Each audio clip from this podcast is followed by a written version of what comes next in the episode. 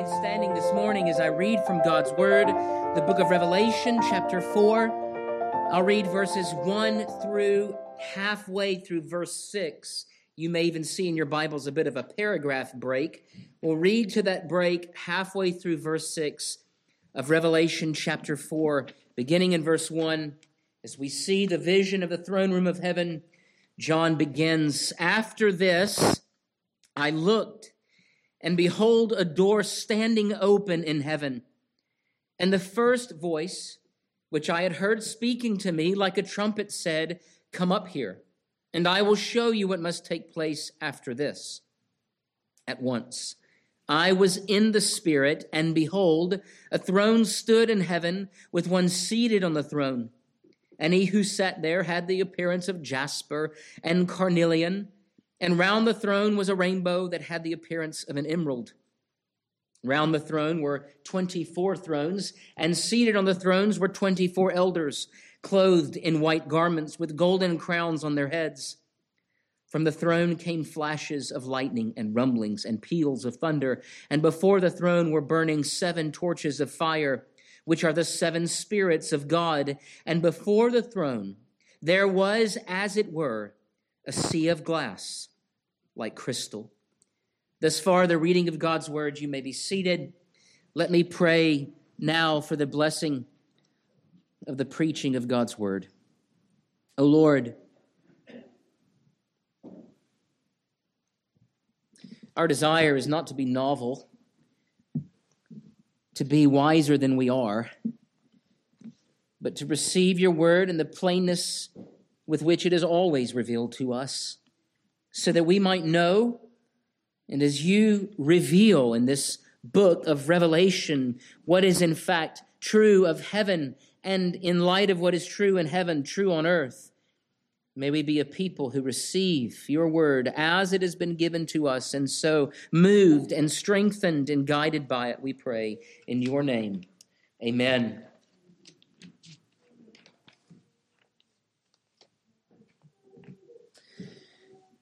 Christ would have for us a glimpse that provides an understanding and an explanation of why things are on earth as they are. They are what they are because there is a reality and a glory of the throne room of heaven that influences all that we see and know and experience.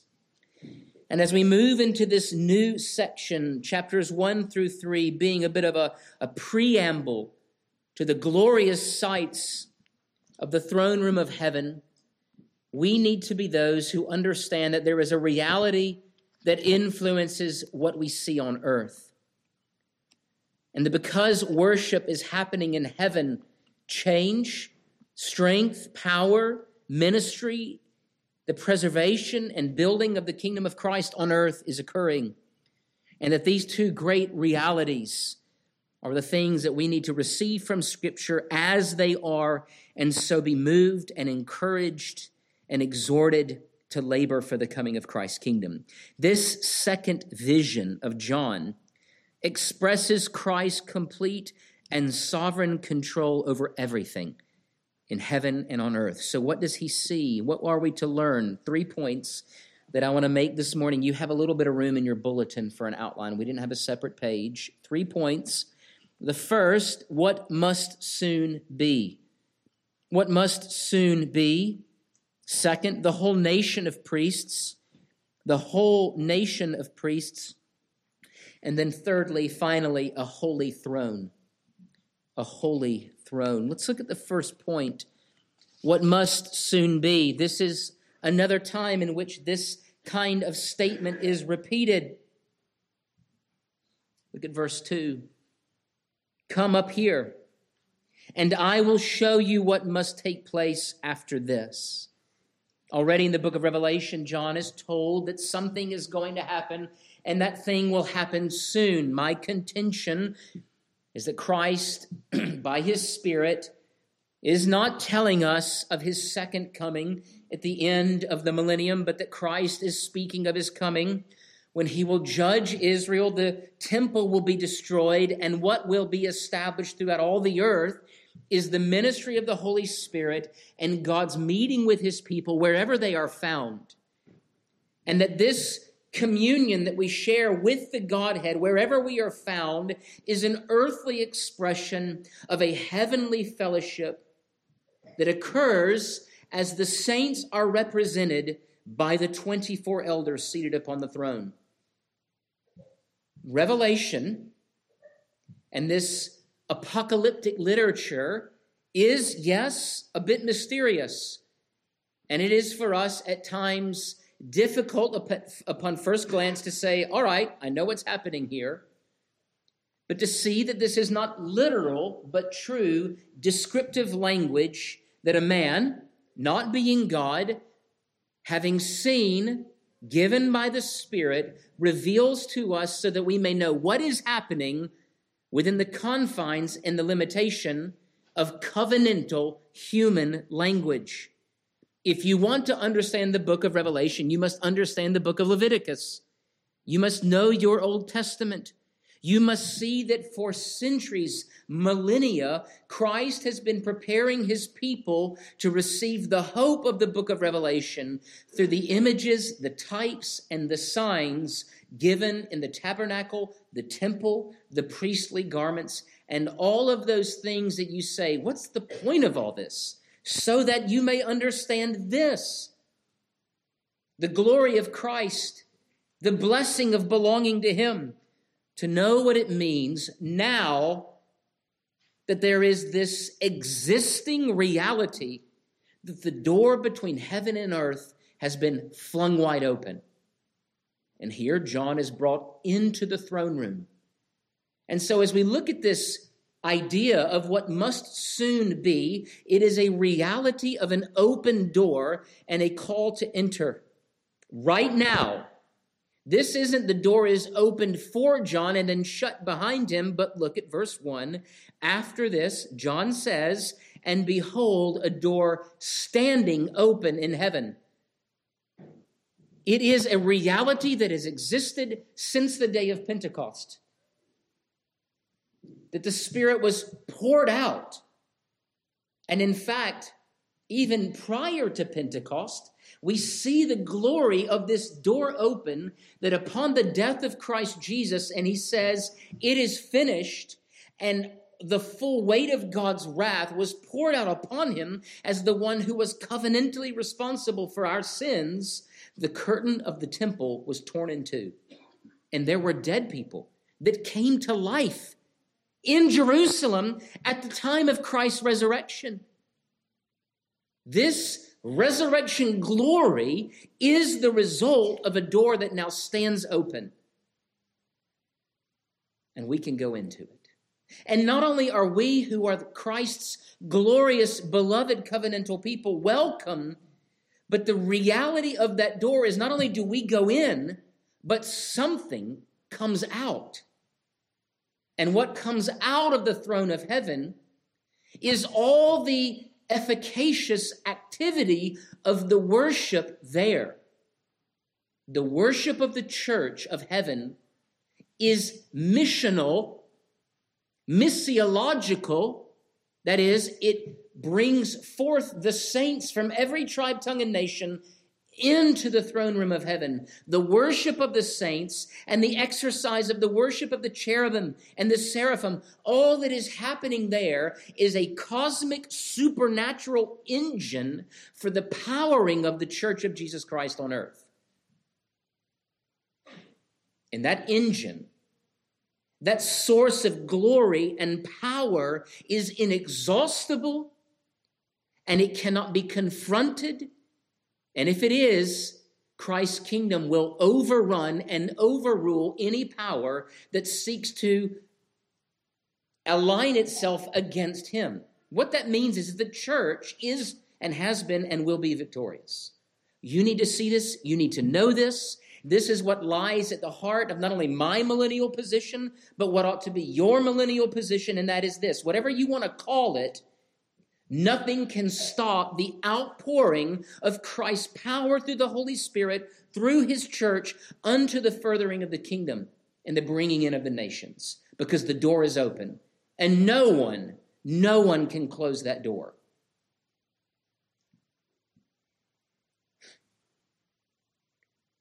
And so, what we are given here is essential but not literal information. And the reason is because John beholds things that are so glorious and wonderful and inexhaustible in their depth, namely Christ and the Godhead who dwells within the person. For we read in the New Testament that all of the fullness of the Godhead dwells in Christ bodily. So that when we see Christ upon the throne, what we behold is the triune God upon the throne. And John has been given the language that we need by the Spirit to describe things that go beyond human language. I mean, even the stuff of earth, there are times where we struggle to outline and define even our own emotions, even the things that we have seen. How much more the glory of Christ? But why this vision? Why this scene?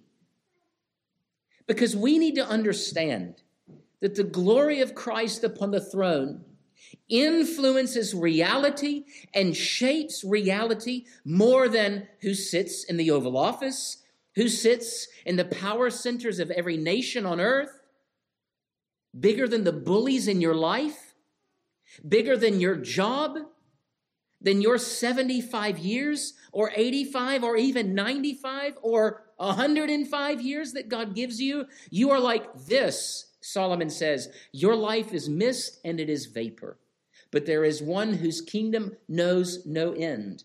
And he has opened the door, and there is full access not only to enter as we've been brought in, but to see the glory roll from, out of, and into the earth as it is in heaven. You can't stop it. It is an unstoppable force. And so, because of all of this, there is something that will soon take place that is evidence of Christ's intention to continue with the Gentiles what he began with the Jews, but because of their rejection, he wishes for the new covenant people, and they can be culturally or by blood, Jew or Gentile, that doesn't matter. What must matter or what matters is how we see how we gain access into the throne room, and it is through the blood of Christ.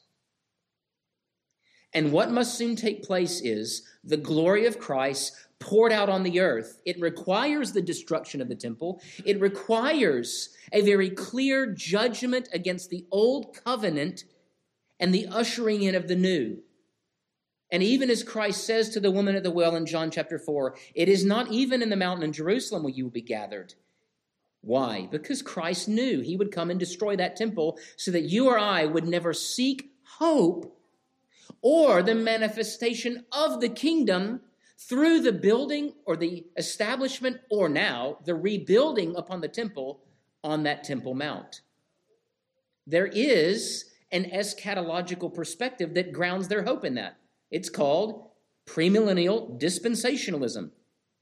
And they will not seek or they don't understand or their hope is that one day the temple will be rebuilt in Jerusalem. And for what reason? Well, what do they say? For the reestablishment of Old Testament sacrifices. Well, doesn't the book of Hebrews eliminate our understanding, our hope, our expectation that such barbaric practices will ever occur again? Of course it does. Because Christ has entered into the heavenly places once and for all by his own blood. And so what we see is this a heavenly temple, at the center of which sits Christ upon the throne, and his once and for all sacrifice and the pouring out of the Holy Spirit has established a covenantal reality that will result in the healing of the nations. And you and I are part of that. And for 2,000 years, the Spirit has been poured out upon the earth, and I don't know how much time remains, but as the Spirit is further poured out, and He goes to every corner of this world, and men and women and children are brought into the covenant of grace, the kingdom of Christ, all of that is happening because of what is going on in heaven. That is the motor, the engine, the reality that drives everything we see. The way Doug Kelly writes in his commentary is above everything else in these chapters, it conveys this vision that God's personal power for the throne is in supreme control of everything that has ever been or ever will be allowed to happen anywhere in the universe. He is personally responsible. And as the one who is the great authority, Matthew 28, all authority has been given unto me in heaven and on earth. Christ is the king of heaven, Christ is the king of earth. Satan is king of nothing. He is not the king. He is a contender to the throne. But because of Christ's death and resurrection, what does Christ say? Even now, the strong man who once was king of the earth, his power has been broken. And Christ has said, Thank you very much. I will take the scepter. It is now mine. Does not Christ say this now that the strong man has been essentially bound? Christ has come into this world, and by his Spirit, he is ransacking, as it were, taking dominion of the kingdom that once belonged to the devil. The devil is on his way out. He's old news. He has no strength left that is not limited by the lordship of Christ Jesus, which means his kingdom is not only failing, it will fail, and Christ will receive all the glory. And the testimony of that glory is the presence of the elders around the throne. Let's go to the second point. We're looking at verses 2 now and through 4. We read, At once I was in the Spirit, and behold, a throne stood in heaven, and one seated upon the throne. And he who sat there had the appearance of jasper and carnelian. Some of your Bibles may use a different word there. And round the throne was a rainbow that had the appearance of an emerald. Round the throne were 24 thrones. Seated on the thrones were 24 elders, clothed in white garments with golden crowns on their heads. First, we see a throne in heaven. It is the center of all the activity. It is the throne of Christ Jesus, who has been given full authority and enduring authority in heaven and on earth, such that throughout the rest of the book of Revelation, we find two things happening. In heaven, worship. On earth, the effect of that worship. Just an aside if the church wishes to be effective in the world, she will worship. When she ceases to worship, she ceases to be effective. When you worship, you are effective. When you cease to be worshiping, you are ineffective. And when I say worship, I don't mean just Lord's Day worship, but that your life is devoted to the reality that Christ made you for himself. What is your chief end? It is to glorify or worship God and to enjoy him forever. And around the throne, the worship of the Lord has a mighty effect upon the earth. Later in chapter 8, we see the effect of the prayers of the saints. And not just the worship of the elders, your worship has an effect. When people see you worshiping and transformed by the word of God, they will come and they will look at you and they will say, What is wrong with you? How can you have hope? Right now, in this day and age, the world is looking at the church and they say, What you're doing is dangerous. You're meeting for worship with unveiled faces. And we're saying we are engaged in an exercise that is more glorious, more essential than anything else.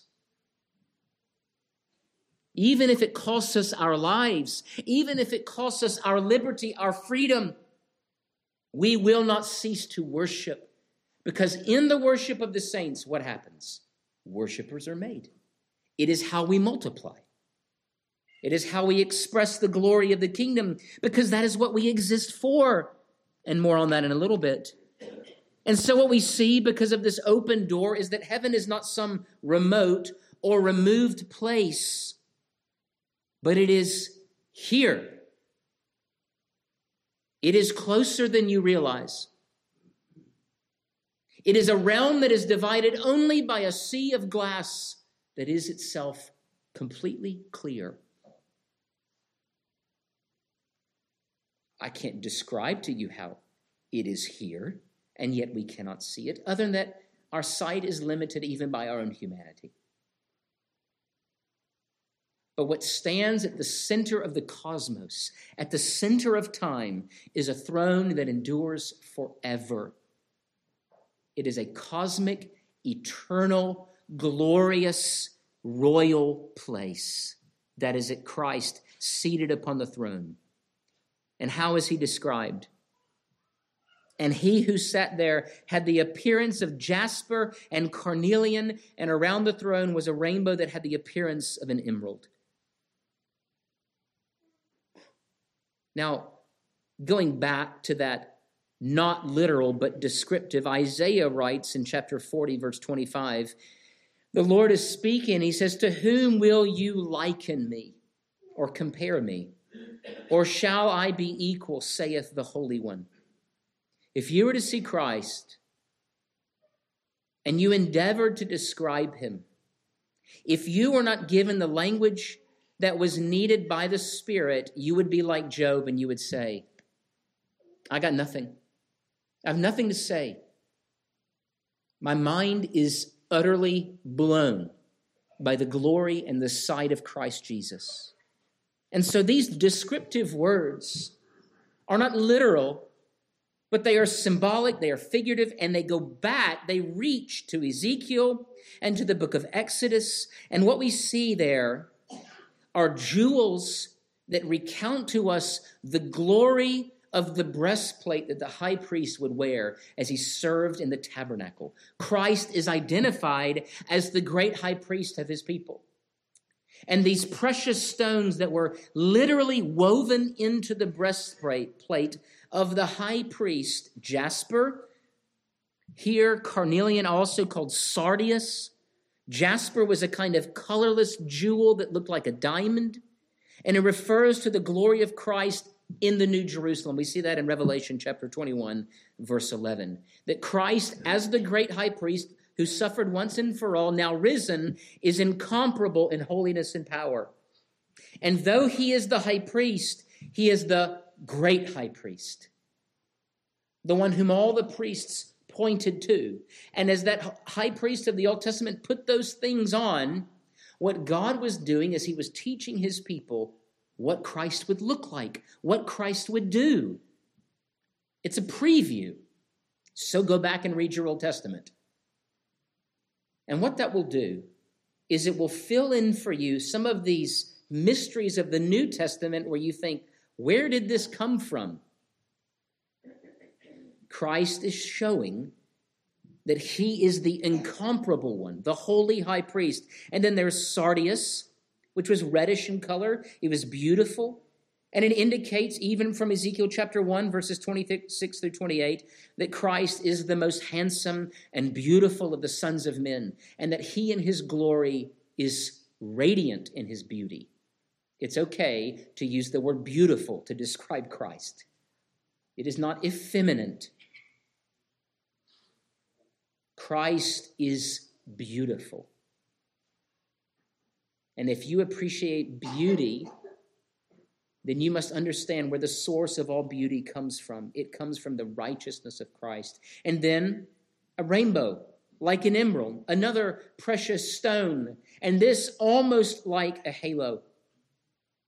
And the emerald indicates and represents the glory of God's covenant with men. Think of the rainbow. I will never destroy the earth with a flood again. And Christ wears this covenant crown upon his head. That he himself is the king of the covenant. And so we say, with whom was the covenant of grace made? It was made with Christ and through Christ, his covenant people.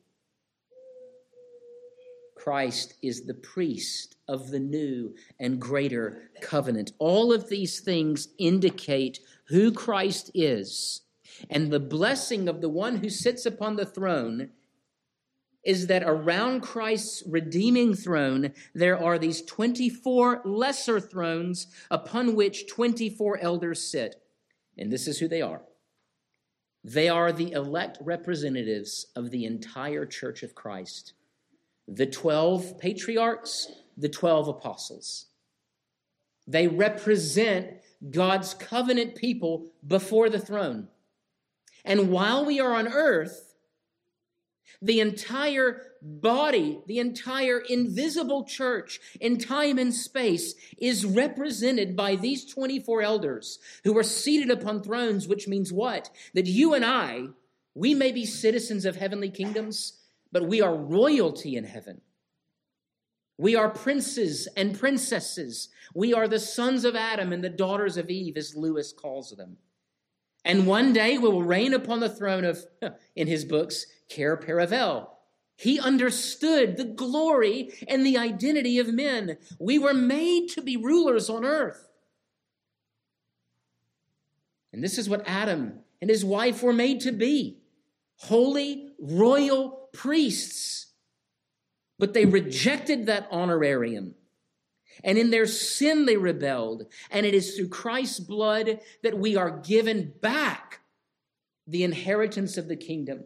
So that it is only through Christ that we are able to be in his presence and we are, through his work, royalty again.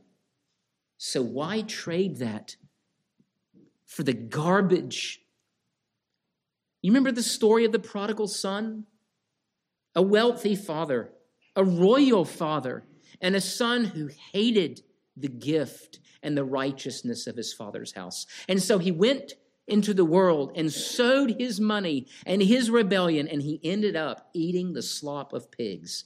Children, this is poop. Yes, you can snicker, but this is what sin is. Your sin is a feast of waste and refuse and garbage. And I can't think of a one of you that would choose a fine meal for poop. Pardon my French. I guess that's not really French. it could be worse. And frankly, stronger language may ought to be used. When we are confronted with our sin, the prodigal son is eating the waste of the pigs themselves. But the glory that is ours is Christ's people. Not only are they seated upon thrones, but they are clothed in white garments, the righteousness of Christ. And they wear a crown given to us as victors, a crown that is not unlike Christ's. This is who we are. It is a sanctifying reality. It is an encouraging reality. It is an emboldening reality.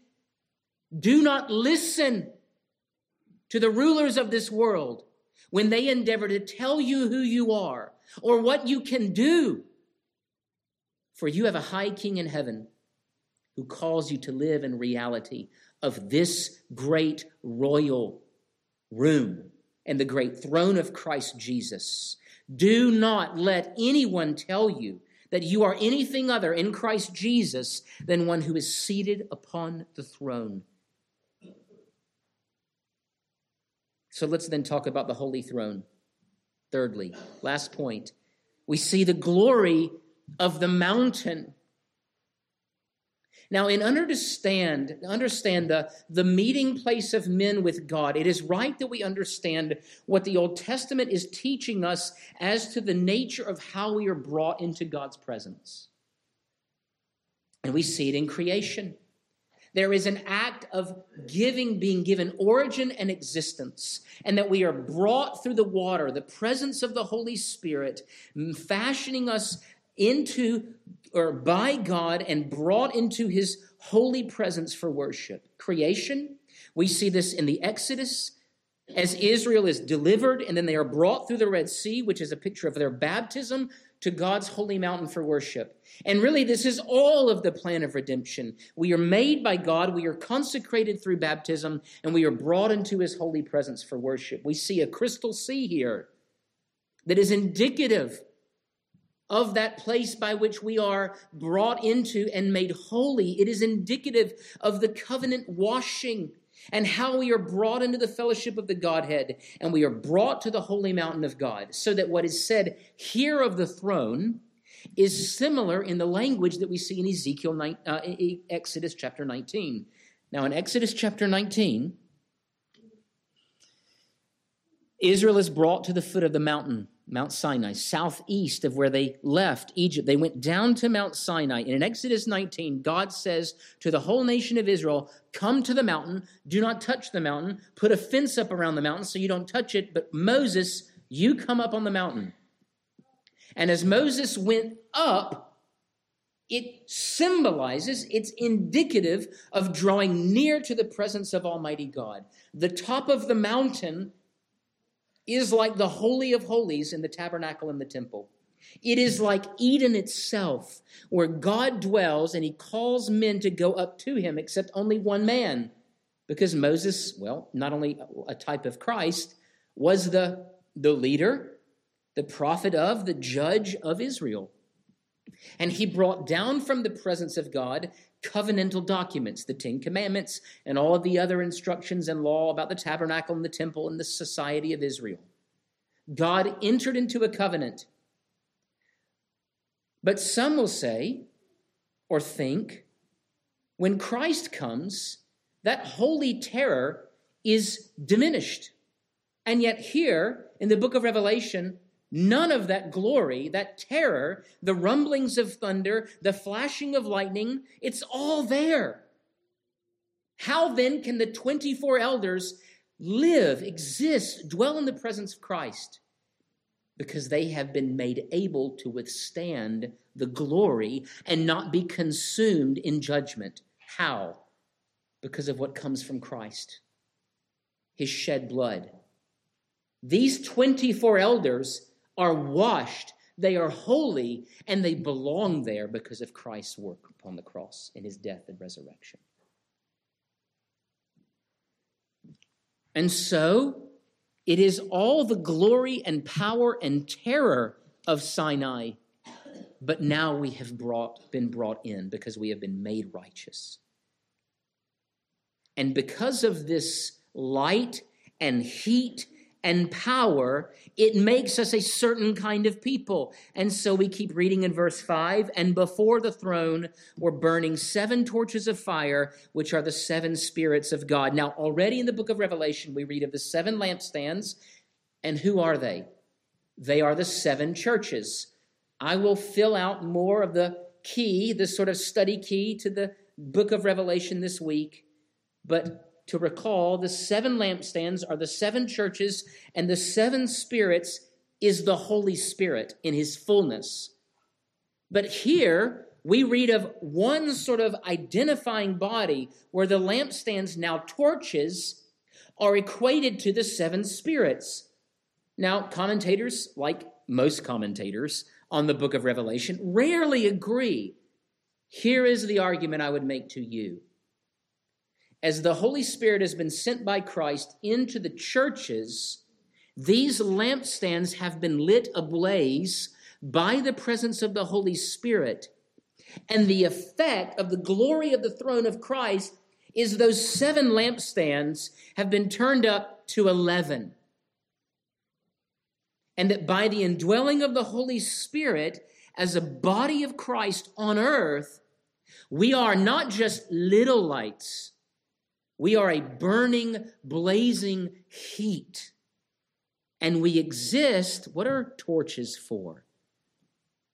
We don't have torches.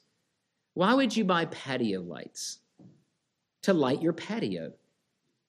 They're there not just for beauty, but for utility. These seven torches, which is not unlike the menorah of the temple, what was the beauty? What was the facility of the menorah? To light the room.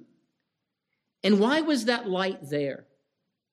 Well, really, for two purposes to indicate from whom the church receives its light, and then those who are ablaze to direct our light to the one who has lit us ablaze.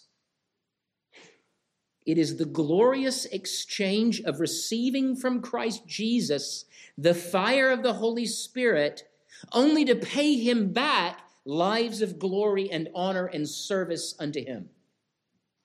There is always within the worship of the saints an exchange, a dialogue.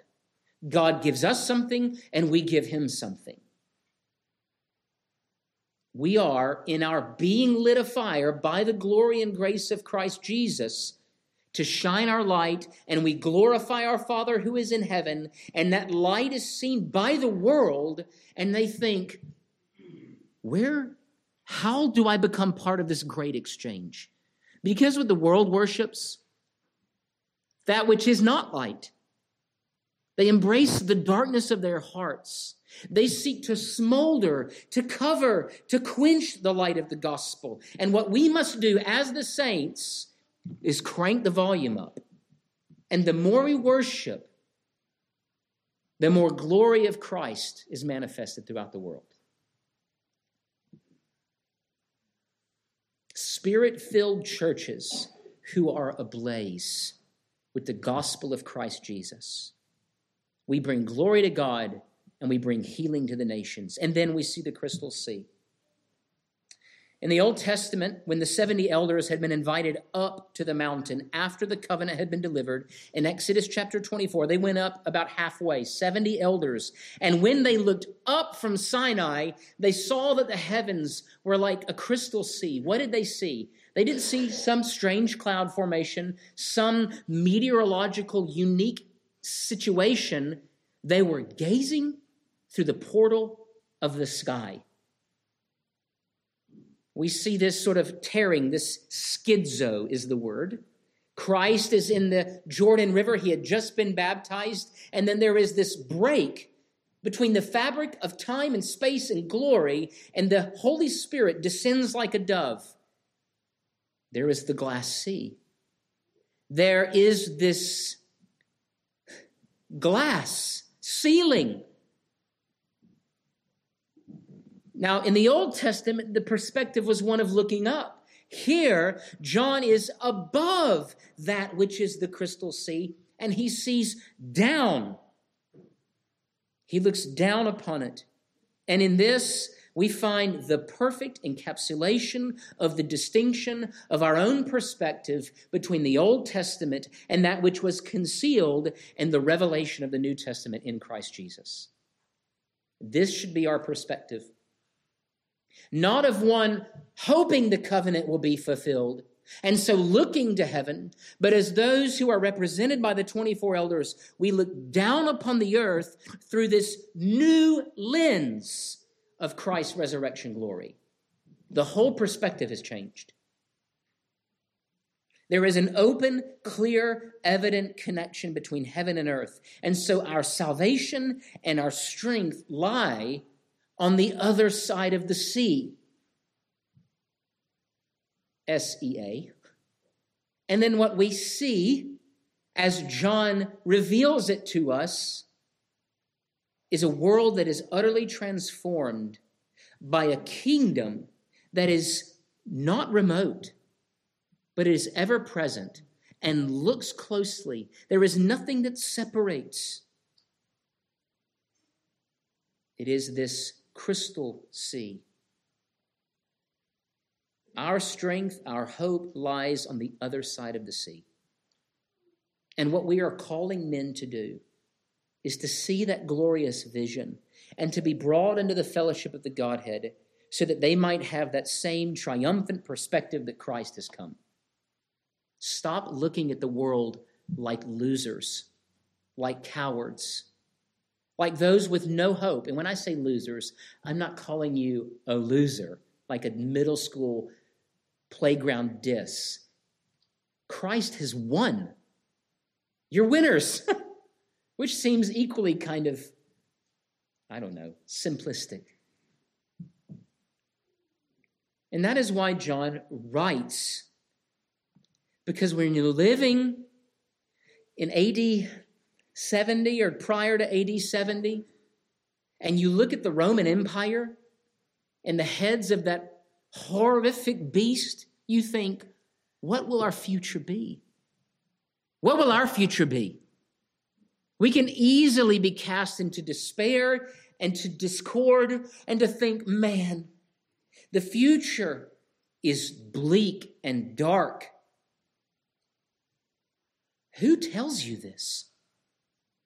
Where does your perspective come from? We will survive the death of the republic. All human republics die. You know why they die? Because at the helm of human republics are tyrants and people who just want to be ruled and enslaved in sin. And kingdoms come and kingdoms go. And empires come and empires go. When the saints in Japan were suffering under the hand of the samurais,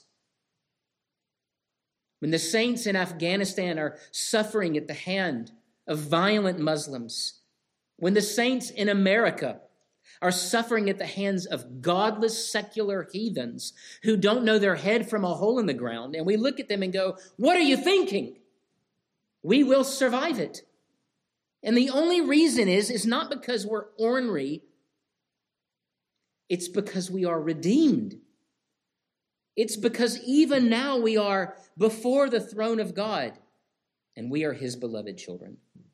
Let this new and glorious perspective become your own. Let's pray.